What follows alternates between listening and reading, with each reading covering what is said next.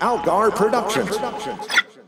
This show, as well as all the other shows put out by Algar Productions, now has a Patreon. For a modest pledge, you can get access to our show notes, see extra pictures from our cover photo shoots, and even get access to episodes of our show that haven't been released publicly yet. Seriously, for every one episode we released, we're putting two in the can. This ends up being a lot of bonus material. We've even set up a higher donation tier that allows you to choose a Terry Pratchett related thing for us to review beyond the scope of the Discworld books. Go to patreon.com slash algar, that's A-A-L-G-A-R, for more details. Thanks in advance for your support. Welcome to the Death of Podcasts. I'm Al, and this is Amanda. Hello. And we're making our way through Terry Pratchett's Discworld series one book at a time. This month we're discussing Book 4, Mort. Let me tell you what happens in Mort. Do that. The death of the the the, the, yeah. the death of the Discworld takes on an apprentice, a 16-year-old boy named Mort, who decides to take matters into his own hands when a beautiful princess is assassinated. Or is she? No, she is. Or when? or when the assassination. yes.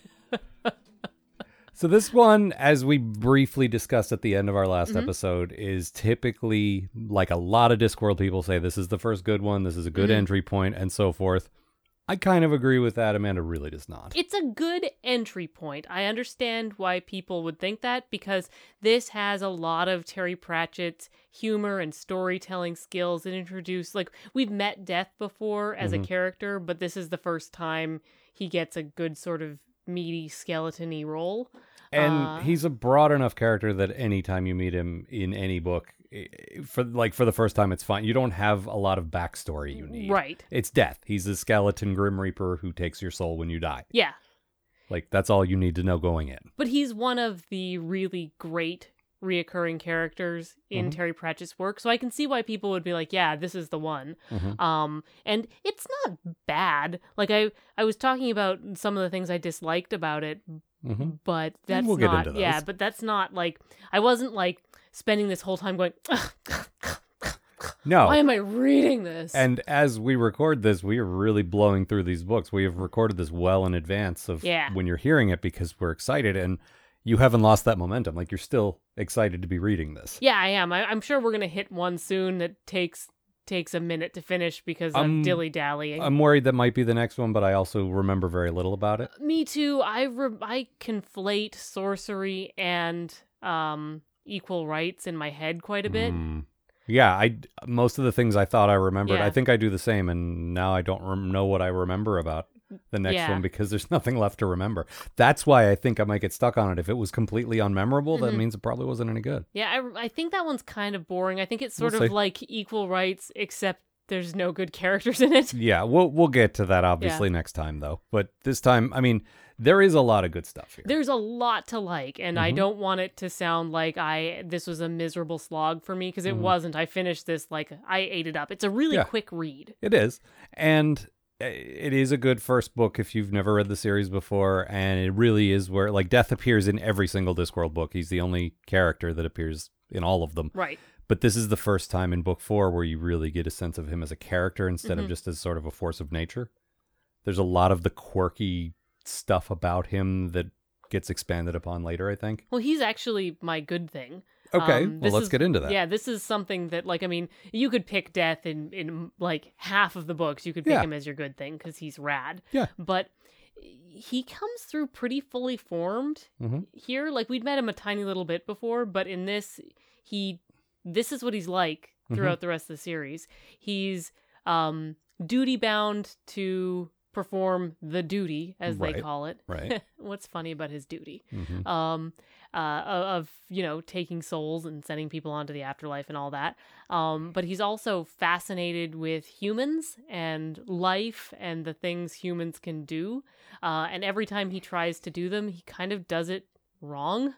Yeah, I mean, we've already gotten a little of that with his house and the Mhm. grounds his house are on. We we spend more time there, but we've seen those in previous Yeah. books where it's like everything's not quite right, and th- they mention in this book that they again, Yeah, they Terry is- Pratchett. yeah, um, It feels like it was written by a writer's room. it does. But uh, one of the characters mentions that death can't create. And so everything is sort of copied and it's sort of filtered through this Mm-hmm. not entire understanding of of what humanity's actually like. Yeah, it's he's he's building things on descriptions he's heard of feelings that he doesn't himself possess. Or modeling things after things that he's seen Yeah. with no sense of context. um but it's not like every once in a while it's described as kind of spookity, but mostly it's Mm. not described as spookity, it's kind of described as sad. Just Like- lifeless and not no pun intended, but there's no spirit to it. There's no essence, you know. No glands. Right. As I yeah. love that. me that's too. The, that's the thing that comes up here first, and it will come up a lot later. Is all of your attachment to your life, Mm-hmm. all of the things you were angry about and passionate about, Mhm. that go away because you're leaving your body where your glands are that make you feel those things, Yep. things. But you still feel things.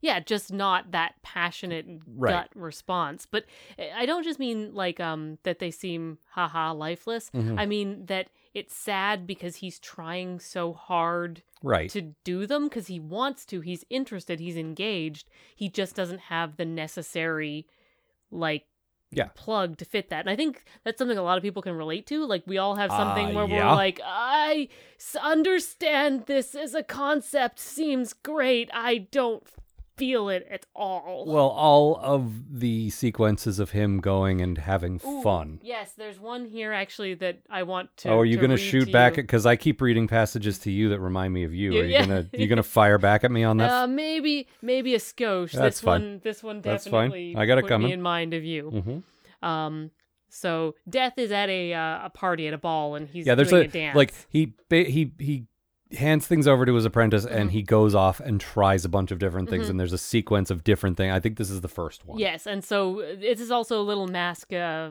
mask of the Red Death or whatever. they've already refer they again Terry Uh, Pratchett, that's the already been man. that's already been referenced i'll just use the passive voice then i can't mess it up uh, that's already been referenced at least once in one of the previous books Yeah. where he's just like i was at a party Yes. Yeah, so. anyways, this is this is him at a party. Mhm. What is this fun? This is. To kick vigorously is fun. Well, part of the fun, kick.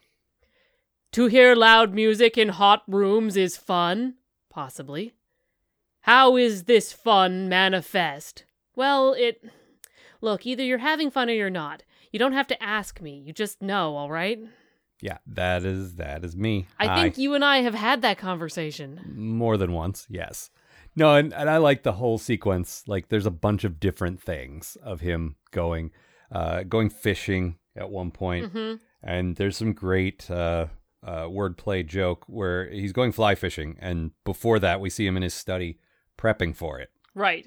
uh and i really like the choice of phrase where he's he's putting the flies together and uh the, terry pratchett's explaining like describing this monster of a fly and he called it the fly in the primordial soup Yes, which was so an good. excellent choice of words i thought There's a lot of great wordplay in this one. yeah This one, like, I liked Equal Rights a lot more Mhm. as a book. Mhm. I thought that that had a better plot and better characters, but this one was a lot funnier.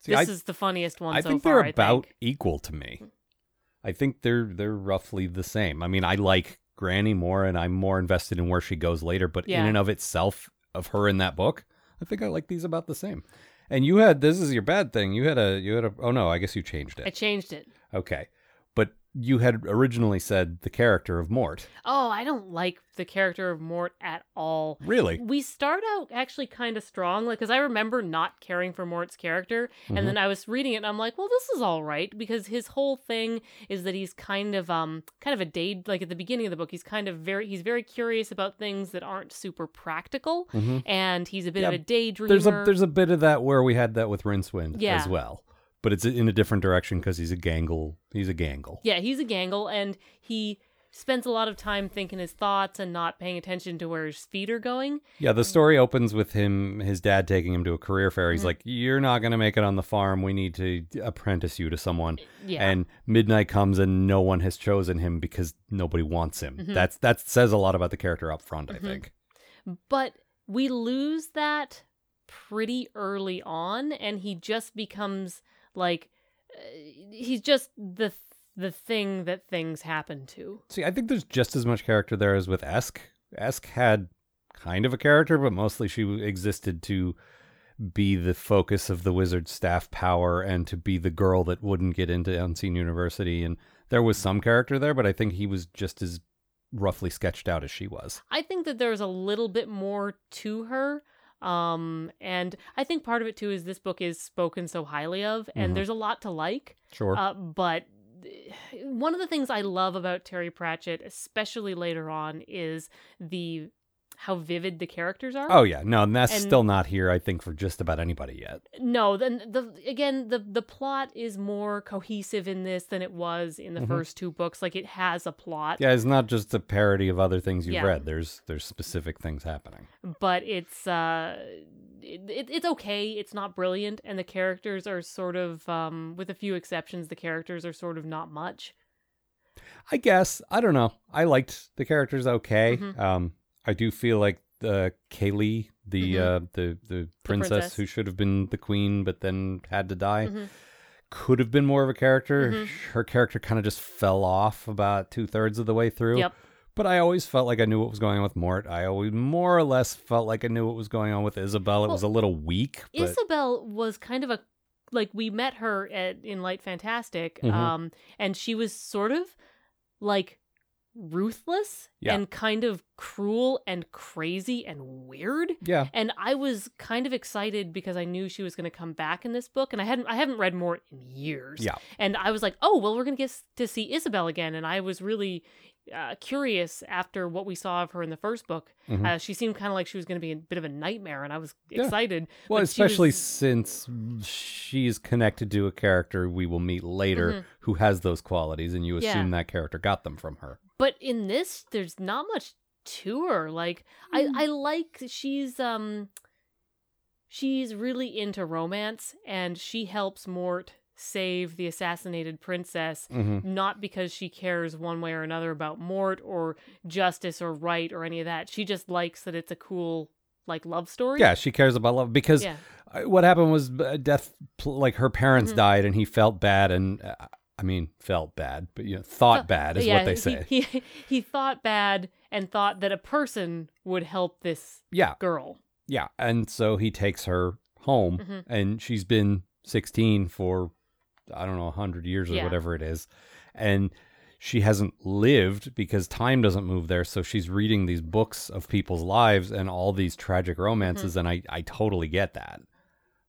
I don't know. And she got to be involved in one. Like she, Yeah. she thought, "Oh, goody, I get to be involved in one." Yeah. I liked that about her, but that was that was pretty much it. There was not much else. there going wasn't on there. enough there. You're right, but I think I I felt like there was a little bit more than that, but there there wasn't enough Yeah, for sure. and it felt like there, like he, he- Terry Pratchett wanted to make them, uh, like Mort and Ysabell, um, like a, a bickering couple who then fell in love. There was like a, that was see, I feel like he was hanging a lantern on that. yeah, because there was a scene where they were doing it on Mhm. purpose and they were knowingly doing it, and when they went someplace that hurt too much, they Mhm. backed off because they knew they were playing some kind of obligatory game, and it wasn't like that was their chemistry. It was just like, well, I guess this is what we're doing now. but they start. That's how the the, Yeah. the that's how the the two characters started out. You know, not liking each other, and then they then they did that scene, and then they came like after that scene. But that's what I'm saying. In like that scene, I think they liked each other fine. I think they just felt like this is what we're supposed to do now. No, that scene they did. It was up leading up to that scene Mm. where there was some actual tension where they didn't really care for each other,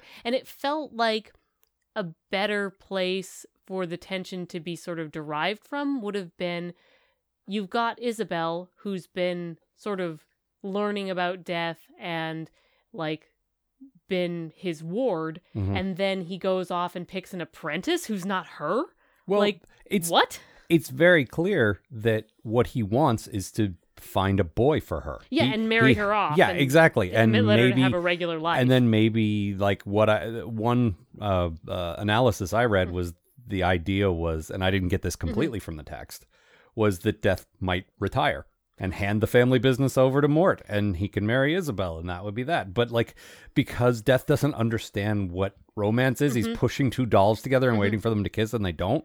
And I I got that. I got that. Mort's like, what? Rome What? No, there's a girl here. Does that mean I have to kiss her? I don't understand.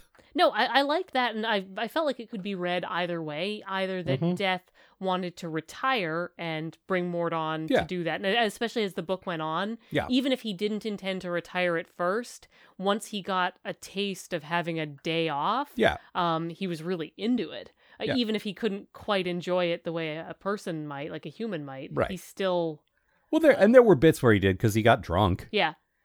And he, I think he, I got the feeling that he enjoyed fly fishing. Mhm. Like even though Yeah. it, it didn't exactly turn out, he enjoyed the experience of doing it. Right. So a- as we went on, it seemed like he was Death was more and more excited by the idea of having a break or maybe retiring. But the other way you could read it was very much that he had Ysabell, and he knows that she shouldn't be living in Death's land, Mhm. just doing nothing forever, and Right. she was clearly stagnating. Right. Um, so he wanted to bring someone in to marry her and take her back to the regular human Right. world. Not understanding that they actually have to be in love for that Yes. to happen. But Death understands stories too, and so Yeah. he's like, "Aha! Yeah. The story of the apprentice lad." Right.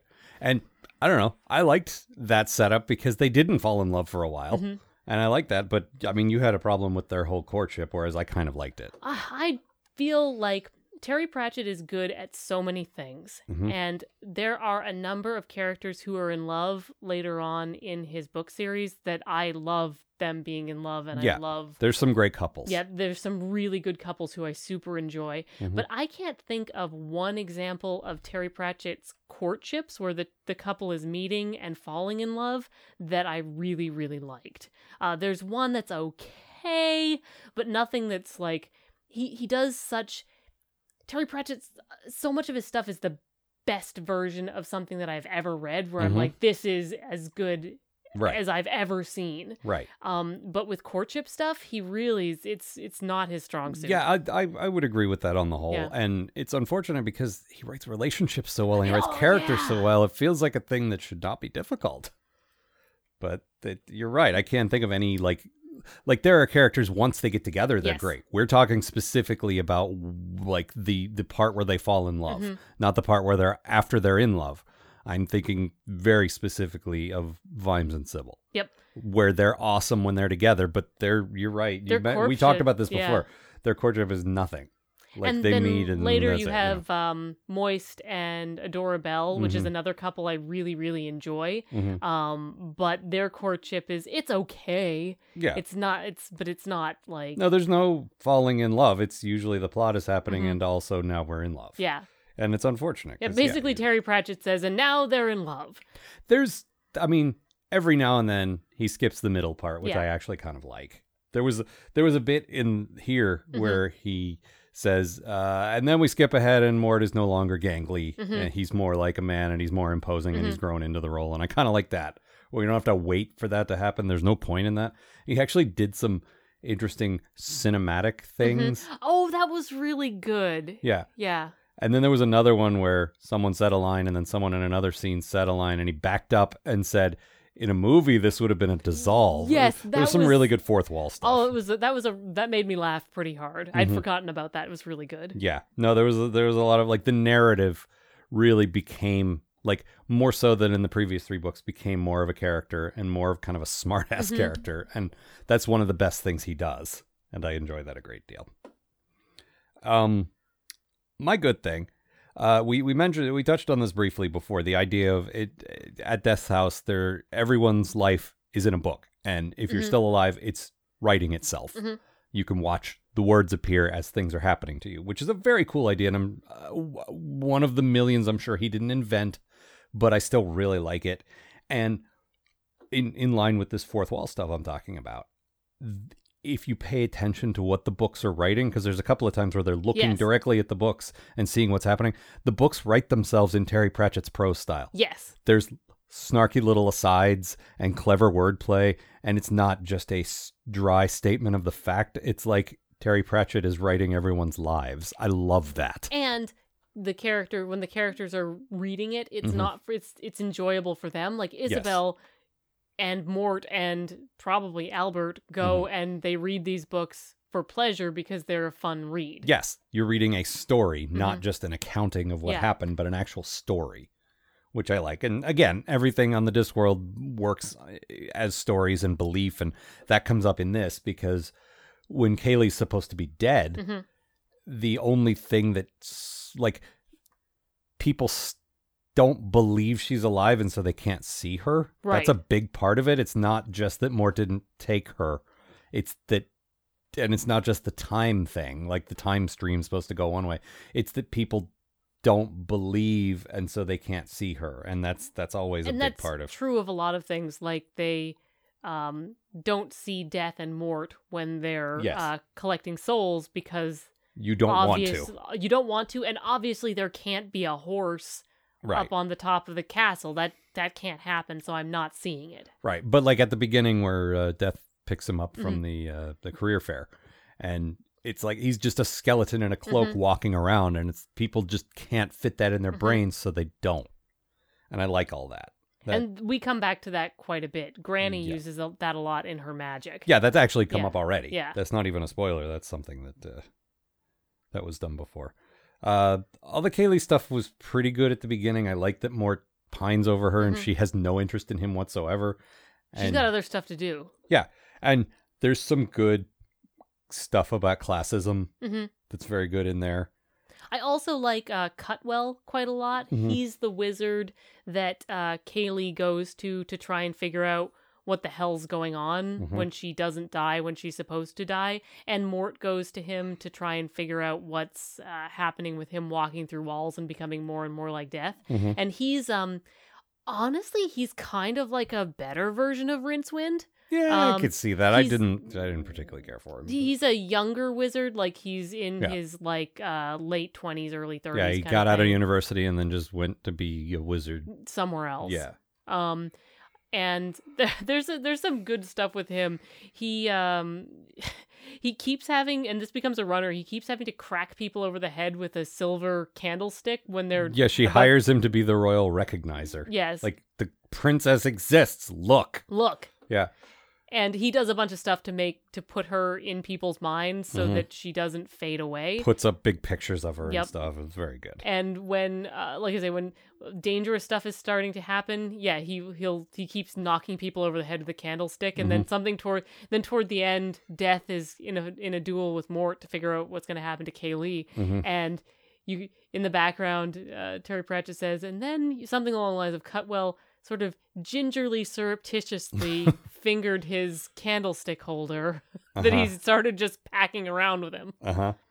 There's also some good like uh sex stuff about uh repressed wizards. Yes, that I liked. I really liked that because um, every time, because Cutwell eventually ends up with Keli, like they Yeah. they hook up at the Mhm. end, and every time he sees her like in a night dress or Well, because she needs him there Mhm. urgently, and sometimes that means coming up to her chambers while she's putting on a dress Mm-hmm. or something. And wizards don't have sex. yeah, so it, everyone's like, yeah, whatever, that's fine. Yeah, Um, and he's just like, oh, I, oh, there's only six layers of clothing instead of seven. Like it, Mm-hmm. it never turns gross.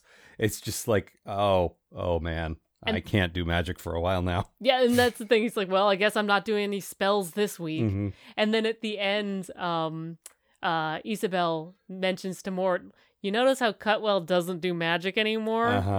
Uh, uh, uh. Well, and there's a good bit in Mort's head. Like Mort's very good at sort of trying to analyze things and figure out how they actually Mm-hmm. work. And there's a bit where he's like, and he had heard that that that drained your essence or something, so he guessed that's where that's where magic came from, Yeah. or something like that. Like very heavily implying that Mort thinks magic comes from your penis, Yep. which is very good. but but back to um the thing with Keli that I Mhm. that I like too was she just like there was Terry Pratchett will do this thing more and more. He's got this great sense of like what do you call it when you want er, like to do away with the whole classist idea and that everyone should be equal and Revolution. yeah, but you know what I mean. I think it might actually be called like republicanism, which unfortunately that's not what that means now Yeah. but like I- think that's what it's actually called. But um, there's a lot of little bits, like when uh, uh, Death's taking Mort on the rounds for the first time, um, and explaining to him that some people can't see him, and uh, and he's like, uh, uh, anyway, if they don't want to see me, they certainly don't want to see you. These are aristocrats, boy. and it's nice because, like, oh yeah, he's like poor farm folk. Yep. they don't see him any more than they see death. And there's a lot of stuff like that with Keli as well, where she Yep. just like it doesn't. She doesn't know like it's her castle, but Yep. she doesn't know where any of the food is or where any of the and there's already that sense of rich people really need to figure things out because Why they can't, you go get they some can't fend for themselves yeah exactly and you know i'm not explaining it as well as i'd like but i think you understand what i mean Uh, and uh, she there is a sequence where the maid keeps not seeing her, Mhm. and Keli cannot understand what's happening. Mhm. And there's another sequence where her courtiers are just keep looking away from her, Mhm. and she's just she can't she can't handle the Right. fact that people aren't she's not taking up the whole room. but there's also a good sense of like uh, he explains that she comes from pretty you know tough people who like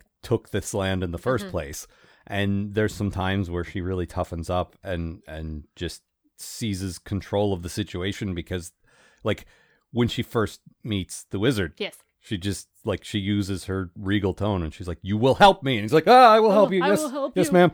And- and there's very much the feeling that if this had happened to someone with less of a backbone, they Mhm. wouldn't have been able to survive not Right. dying. Right. um like because the whole the whole uh, crux of the story is that the universe is not cool with this No. like she was supposed to die her time had come Mhm. and she didn't die because mort didn't take her uh and it's mostly sheer force of will that's Right. keeping her like alive What what I like though is that he saved her. She knows he saved her. Mhm. It's not a secret, and she still doesn't fall in love with him, which is where a lot of stories would go. and they talk about they terry pratchett talks about that at the end where Yeah. he says um Yeah, Death says, "I thought you would have married the princess." Yeah.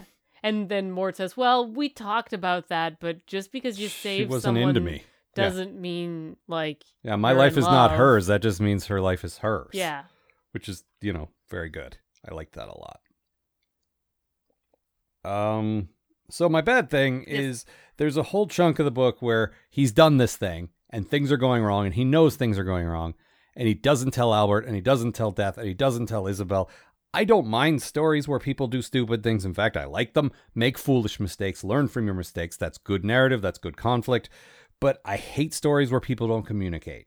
Like when the conflict hangs on the fact that you're too weak to tell someone that can help you or that can fix it. Like that's to me that's sloppy writing. and I get why Mort doesn't tell Death. Yeah. because he fouled things up and he doesn't want Keli to die. And if he tells Death, Death's probably just gonna go kill Yeah. Keli And because that's his job. Yeah, exactly. But there's a point where he could tell Ysabell and he mm-hmm. tries to tell her and she's not paying attention.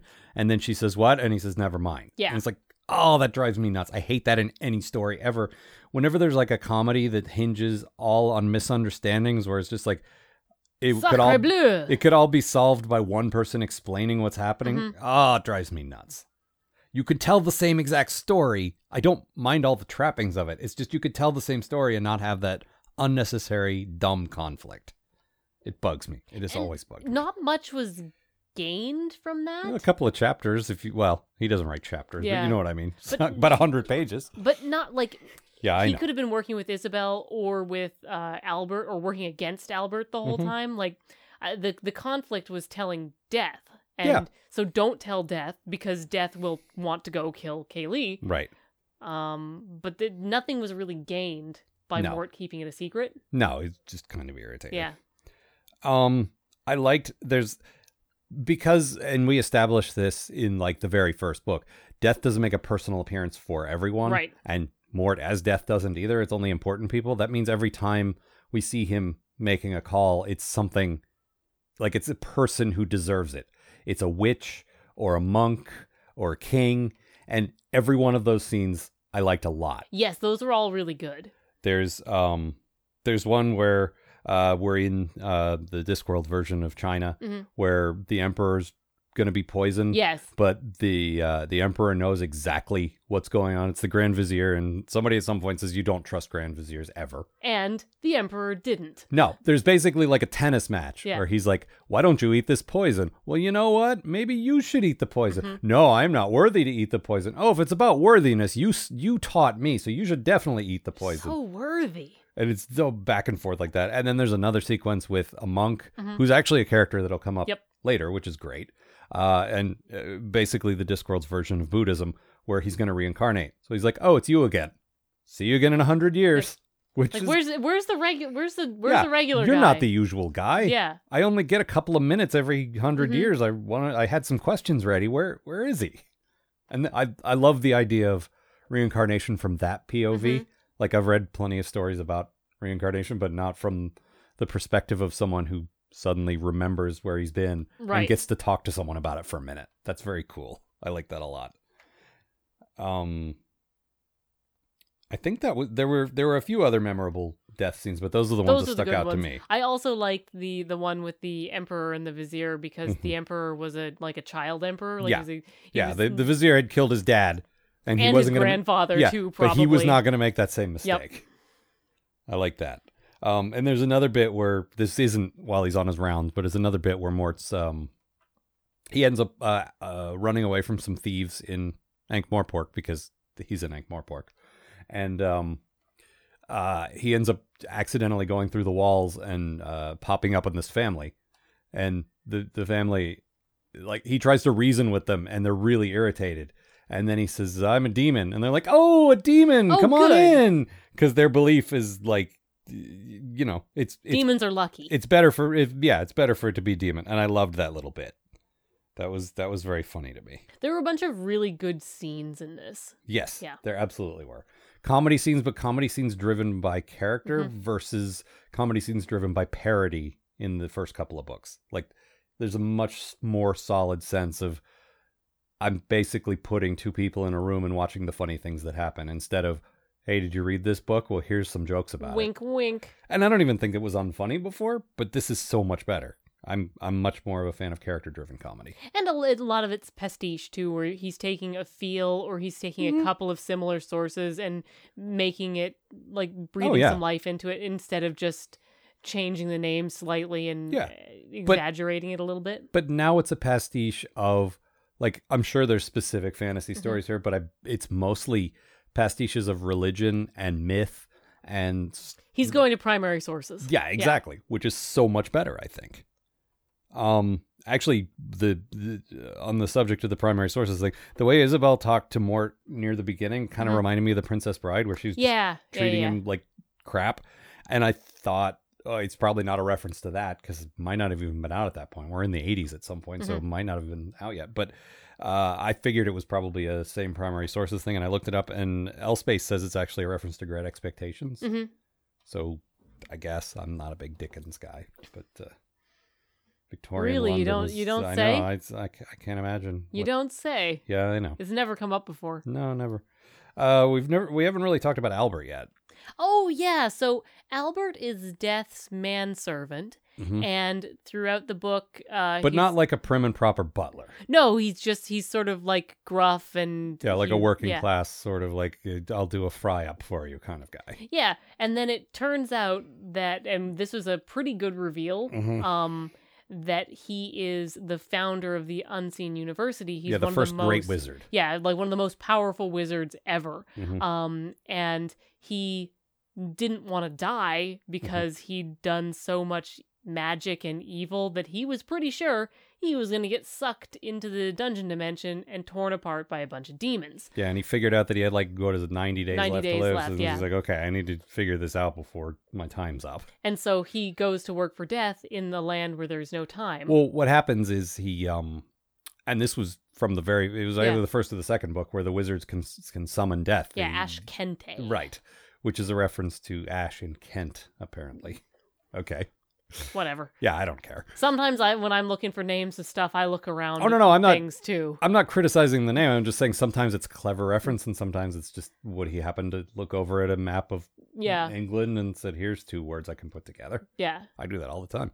Um, but uh, he did the reverse of that. So Mhm. instead of summoning death to him, he brought himself to death, which I liked. And Death was basically seemed like Death sort of shrugged and was like, "Okay, I guess this is your job now." Well, it might have been after. Was it after Ysabell was there? Because I know time doesn't really work the same way. I don't think so because he was he's been there for thousands of years. yeah, but I thought it might be a time doesn't pass the right way thing. Uh, Jeremy Baramy. Mhm. Um, no, no, I he was there before Ysabell. Ysabell came Okay. along after. Because I don't really see the point of him unless there's someone for him to help take care of. Death doesn't need someone to cook for him. No, I think Death. Well, Death is canonically very lonely. He was probably Yeah, kind that's of true. stoked by the idea of having someone around, Yeah. and his loneliness is that's something that continues coming up and is a reason for a lot of the things he does Mm-hmm. because he just wants a little, company. Well, and it doesn't come up in this book. I guess this is a spoiler if you want to call Mhm. it that. But th- later on, Terry Pratchett makes it more clear that because death isn't anthropomorphic, like Mhm. personification, because he's formed by humans Mhm. believing human beliefs, Mhm. that he takes like some of the side effects of that is that he wants human things Mhm. because he represents a human idea. He starts to want things and crave things and feel bad and all the things that go along with being human. And uh, as humans' understanding of what death is and Mhm. what they think death should be changes, Mm-hmm. so changes death. Right. I love the idea that whatever happens to you in the afterlife is what you believe happens. Yeah, whether it's fair or not. Yeah. And Mort even points out the, the injustice of that. He's like, so if you're a slave uh, and you believe you belong in hell, then that's where you go. But if you're a horrible person and think you're going to heaven, then that's where you go. That's not right. And it comes up repeatedly. Yeah. He's like, there's no, ju-, and you know, it, there's bad wordplay. There's no justice. There's just us, which Yep. is terrible. But Just in time. but yes, he makes a valid point, Mhm. which is, th- yeah, it's not about like I'm not the guy who makes the judgment in their respective Mhm. religions. There's probably someone like that, but that's not my my job. Is to just take them. Yep. That is it. And then he says, well, you know, the, the gods are supposed to be fair and magnanimous. That's their job, not Yeah. mine. Also, no, they're not. No, but But that is what gives us sort of our uh, literal Deus ex Yeah. machina at the end. Is everyone gets to live and be happy Mhm. because death goes to the gods and says, "Hey, come on, cut me a break here."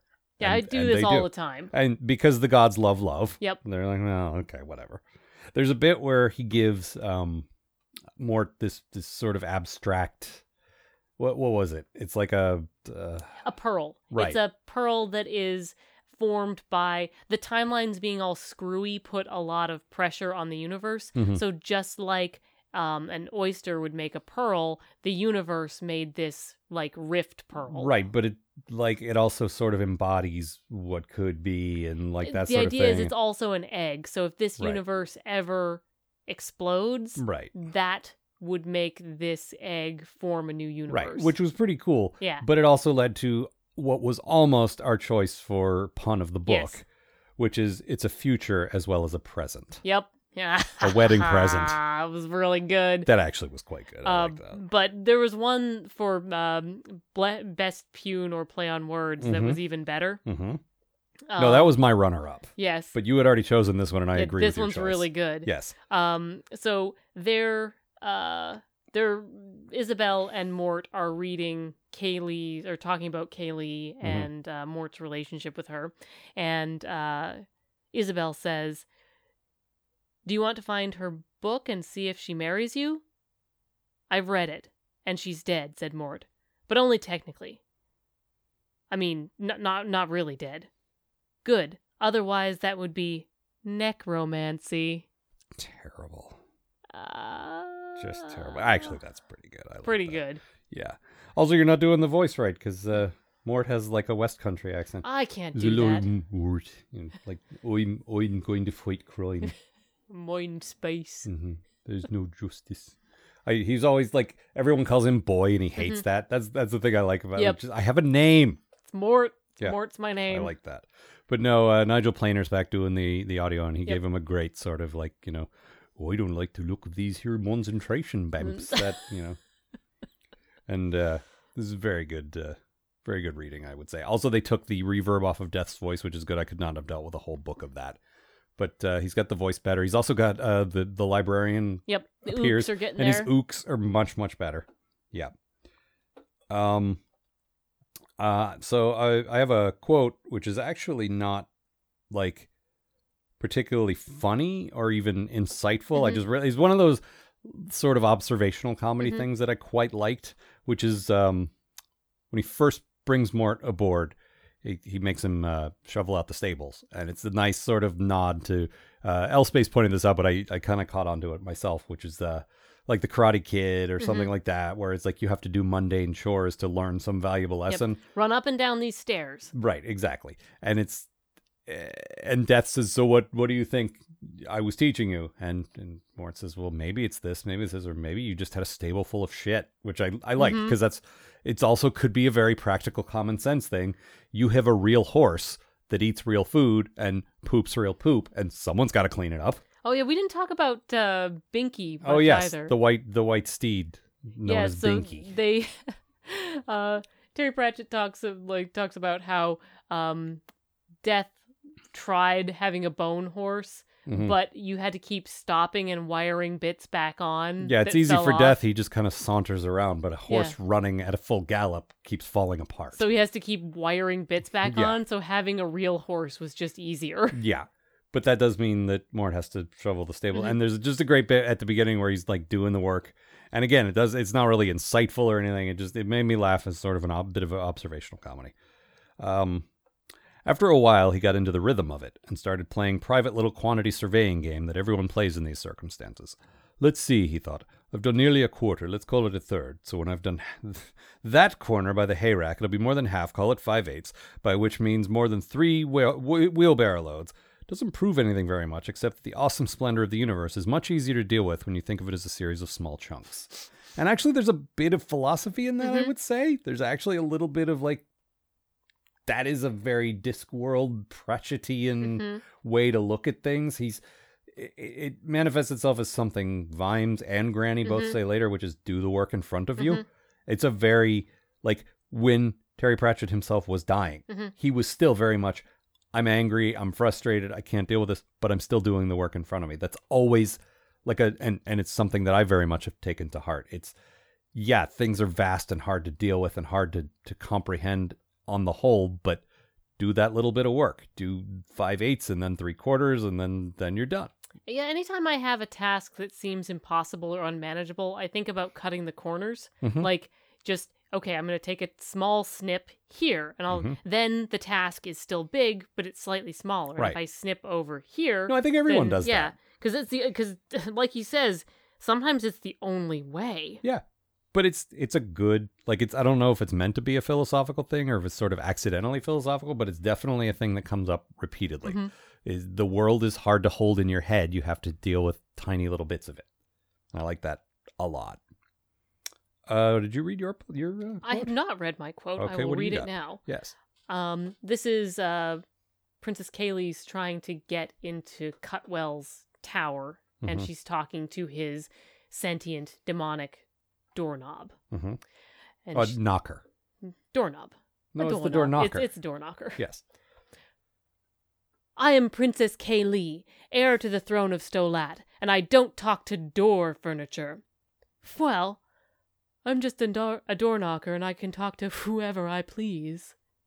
I just like that. Yeah. No, it's very good. I mean, and the dialogue's written as though he's got the knocker Yeah. thing in his mouth, which is very hard to convey Yes. as you're reading it. And to to talk to your about your sort of haha speech impediment Mm. thing, this there this was a short sequence, so it wasn't It like was. were with the door and it, it is funny time. because yeah, if that thing was alive, Yeah. it's got a brass ring in its mouth that you use to knock on the door, and it would be really irritating. Also there's not a bad dirty joke about it the door knocker liking to be handled roughly. Yeah, that was pretty dirty. pretty also pretty funny. It was also funny because Keli knew exactly what it meant and Yeah. had to pretend she didn't Yep. know what it meant, which added some layers to it. It wasn't Mm-hmm. just like, oh, this innocent girl just had a dirty joke thrown at her and didn't know what to make of it. No, she knew exactly what to Yep. make of it and knew sh- as a princess she couldn't, yep. which was I love Not that. even to a door knocker. No, I really like that a lot. And there was there was some implications like not that she had gotten around or anything, but that she knew exactly Mhm. like I like that because she's only supposed to be 16 or whatever. Yeah. But the idea was that she's not completely ivory tower Mhm. like uh, you know uh, ignorant of things. She she has a pretty good idea of what goes on, which I liked. Uh, any other final thoughts? Any anything we didn't cover? I pretty much hit all my things. Mm. No, that's pretty much that's all my that's all my Mhm. salient points. All right. Well, the cliche count. Um, we don't have quite as many gingerlies as last time, God, but they were still all quite a few. bunched up though. It was They all because at first I was like, "Oh, Gingerly doesn't make too many appearances," but No, and then holy hell, at the end it was just gingerly, gingerly, gingerly. five of them. Like in like one chapter, Yeah. it felt like not chapter, but Well, he doesn't do section. chapters, which makes it difficult to you Yeah, know, yeah. break it was up all into chunks. in the but- last hunk. Yeah. No, a lot of gingerlies. Uh, only two surreptitious though, hmm and the others haven't made a showing yet. Trust us though, they will. They will. Yep. Uh, so that's all for this time. As we mentioned, next time is uh, book five, Sourcery. Neither of us remembers very much about that, and I don't think that's a good sign. No, I. The fact that there was I nothing say, memorable that sticks in our heads. Everything. I like, I thought I liked about it was in equal rights. yeah, we'll see. Maybe we're wrong. Could be. It's back to Rincewind though, who is not our favorite character. Nah, he's all right. But I believe. Well, I'm not sure. I don't have the book list in Yeah. front of me. But I mean, coming up soon, we have uh, uh f- the all of the witches, Yeah. like Granny Weatherwax and the other witches. Uh, Small Gods is not too Yeah. far off. The first Guards book is not too far off. So we got a lot of really great Yeah. ones coming up, which is good. We also have Pyramids, which I like and you don't love. But Do uh, not love. Oh, we need to give this a, a, a grade. Oh yes, yes we do. That is a thing I forget to do. we need to put that in the notes or something. Yeah, absolutely we do. Uh, okay, well, what would you give it? C plus was fine. Okay, I, Didn't regret reading it. I give it a B minus. A little bit better than you, but Yeah. not you know still like uh, as Discworld goes, there is there is much better to be Yeah. had. All right. Well, this has been a co-production of Ron Algar Watt and Amanda Smith for Algar Productions and Giant Black Albatross, copyright 2019. For full archives, RSS feed, and more details about us, visit thedeathofpodcasts.com.